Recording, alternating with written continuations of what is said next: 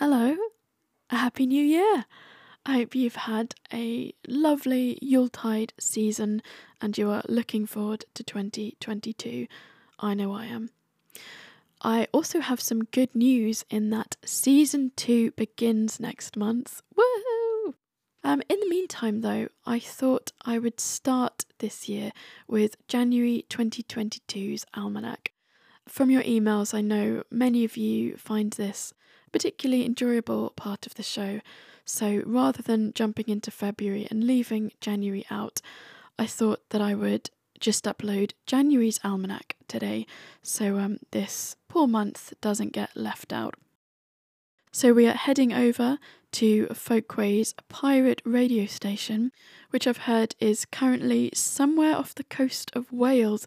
I think it's somewhere near Fishguard. So we're about to attempt to tune in and see if we can pick them up. Enjoy.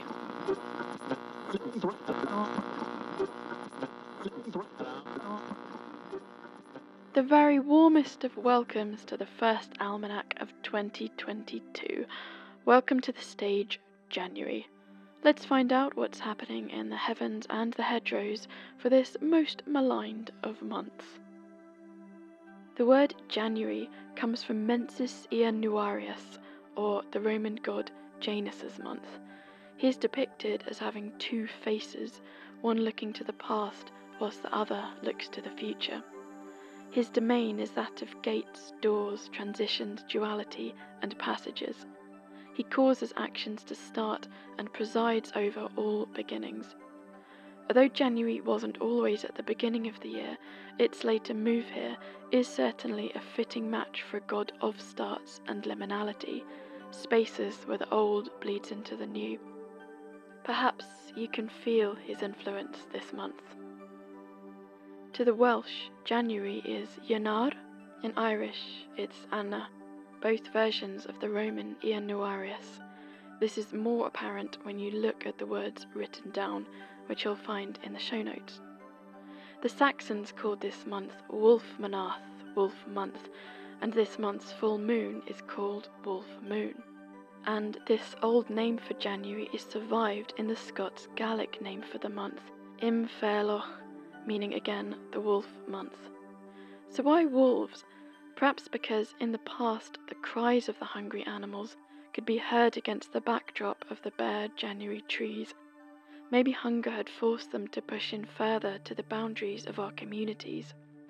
Either way, it was significant enough for both the Saxons and the Celts to record this event in the naming of the month. In more modern times, there's this odd fallow period between Christmas and New Year, isn't there? And as soon as New Year's Day has passed, it quickly begins to feel quite depressing. However, traditionally, you'll be pleased to know this whole period, right up into January itself, was a time of fun, feasting, and celebration, so don't put your glad rags away just yet. The word Yule comes from the name of an ancient festival celebrated by Germanic peoples, which took place from the winter solstice into January. After the conversion to Christianity, this period sees the 12 days of Christmas, you know the song, which culminates in the celebration of Twelfth Night, the 5th of January, before Epiphany. In English and French custom, the twelfth cake was baked to contain a bean and a pea, so that those who received the slices containing them should be respectively designated king and queen of the night's festivities. Why not resurrect this culinary curio if you've got any guests coming over soon? In parts of Kent, there's a tradition that an edible decoration would be the last part of Christmas to be removed in the twelfth night. This would then be shared amongst the family to mark the date. Today, we still mark this date, however, as the time that Christmas decorations should come down. If you don't, bad luck will befall you, goes the superstition. So, even in more modern or secular times, the significance of this date remains just about preserved. Twelfth night falls on Wednesday, so if you're adhering to the custom, you've still got a few more days to bathe in your decorations' twinkly light. So, what does one do during this very much welcomed extended festive period? Well, we wassail, an Anglo Saxon phrase meaning to wish you good health. And wassailing was and still is one of the major customs of Twelfth Night. Originally, the wassail was a drink made of mulled ale, curdled cream, roasted apples, eggs, cloves, ginger, nutmeg, and sugar.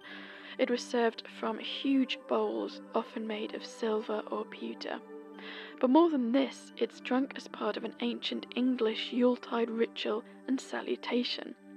This involves either knocking on people's doors and singing, or the orchard visiting wassail, where apple trees are sung to to ensure an abundant harvest. Whilst the door to door singing has basically been displaced by carolling, there are an ever growing amount of orchard wassails today, so do check if there's one being held in your local community, which is normally held around the aforementioned 12th night in January. If that's not feasible, then what about just a low key sing song to the trees in your garden? So, what's the significance of talking and singing to trees? Well, the idea was and is to show appreciation to the orchards that give us fruit, and in some cases, therefore, people's actual livelihoods. A bad year for the trees means a bad year for the people. Beyond this, one's relationship with the tree at the bottom of your garden or the orchard at the farm begins to subtly change when you engage in these activities. Anyone who's had a good wassail will know just what I mean, but if you haven't, why not give it a go and see how afterwards you start to notice the trees more? There's a shift. If they were a drawing, that now have slightly sharper lines. You pay more attention to them as they change throughout the seasons. Drop me an email, folkways.channel at gmail.com, and let me know of your wassailing experiences. If you don't have an apple tree in sight, however, then simply making a wassail bowl will be a lovely way to mark the season. Although it was traditionally made from mulled ale and curdled cream, today it's generally served as a warm spiced cider. You're going to get your chosen amount of organic, preferably local cider. If you're off booze, that'll be apple juice. And then just spice it in a not dissimilar way to mulled wine. So we're thinking cinnamon, nutmeg, star anise, sliced oranges, sliced apples. For the fancy amongst you, throw in some cranberries and squeeze some of the orange in as juice, as this helps balance the flavours. Serve in a large punch bowl with a ladle, and at a time most think all the nice things are over, you will rocket in popularity with your partner, family, or housemates.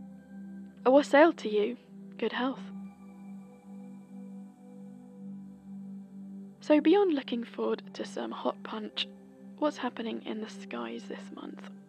The new moon is today, that Sunday, 2nd of January. This is a super new moon, meaning it coincides with the moment that the moon is closest to the earth this month.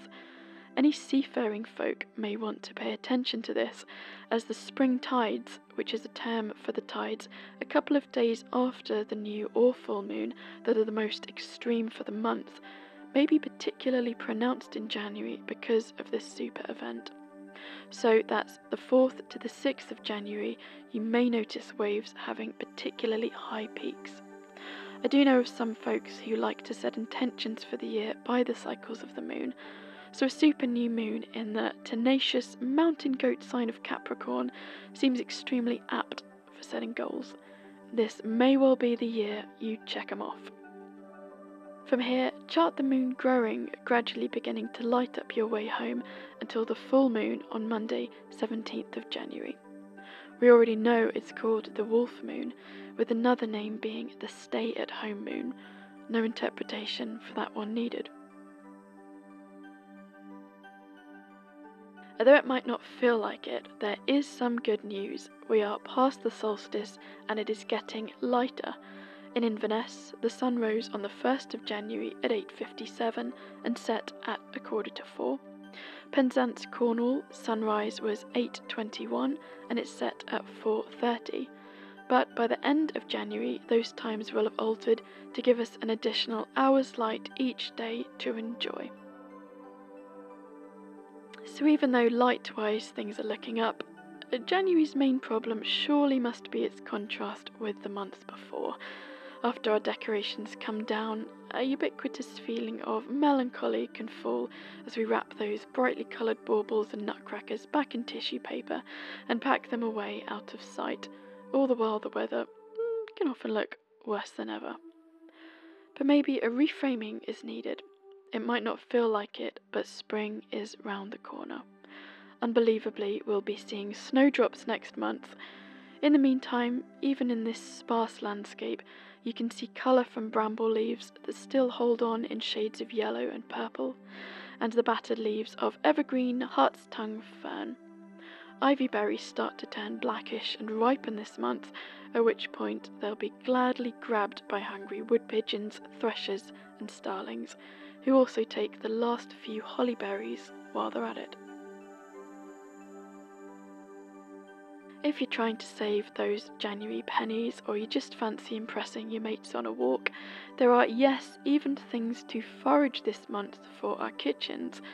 If you're looking for something fresh to go with any last remains of lingering nut roast or meat, or the several cheeses lurking in the back of your fridge, guilty, then these could be a welcome addition to your winter table.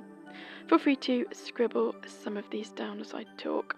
In the salad department, you'll find chickweed, dandelion leaves, hairy bittercress, which has overtones of rocket and watercress and comes in these lovely little garnished size rosettes. And there's wintercress, which was a popular pot herb generations ago. Back in the day, its greens were called creases and were a valuable source of nutrition during cool months when other greens had died back. With the advent of modern foraging, creases are regaining that popularity once again. You can also find garlic mustard, the leaves of which are regularly used in salads or as a flavouring for meat or fish. We've also got three cornered leek, which is already visible and collectible, sow thistle, and a little sea beet that can be found on southern shores. The true rock star of January, though, however, must be the velvet shank mushroom, great name, that regularly makes an appearance in the depths of winter. You'll find them on rotting tree stumps, where you'll see their large, dense tiers brightly glistening and golden.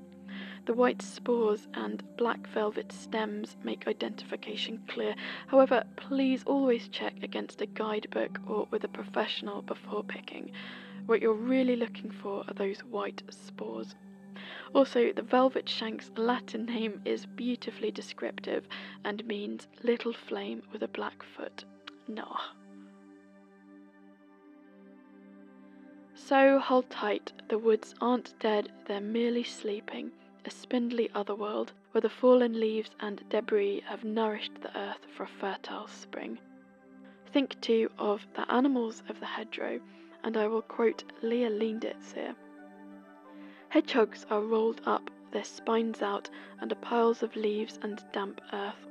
Hoverflies are secreted into hollow stems. Seven spotted ladybirds pile together for warmth in sheltered nooks and rolled up leaves. The hazel dormouse snoozes in deep hibernation in its nest at the base of the hedgerow, safe from the ravaging winds and perhaps snow above. Badgers in setts dug below the hedgerow aren't actually hibernating, but they do sleep more during winter, and change is happening as they do so. Badgers mate all year round, but because they have delayed implantation, it is only during this winter lull that the fertilized eggs are implanted into the womb and the snoozing female becomes pregnant. So think about all that as you wander around this month. And if you are able to, don't just look at January from behind glass. Bundle up and take time to go walking in your nearest wood or park and think about all that life that's merely waiting, suspended. To summer's inhale, we are nearing the end of the much needed exhale. I wish you a very happy new year. In these bizarre times, Connecting with nature, just in small ways on a regular basis, is the best way to ensure your ongoing well being. If you're in a city, try just observing the sun for a few moments each day. After a week, you won't feel quite the same. You're not separate from the soil, though there is currently every encouragement for you to be so. But those people are just selling something. This is our birthright. Welcome home. Wasn't that lovely? Do you know, there's something familiar sounding about that presenter. This year, I thought I would also select a book to read portions of to help us get in tune with the cycles of nature. For this year, I've chosen The Magic Apple Tree, a country year by Susan Hill, which is an evocative look at the changing seasons in her small village of Bali.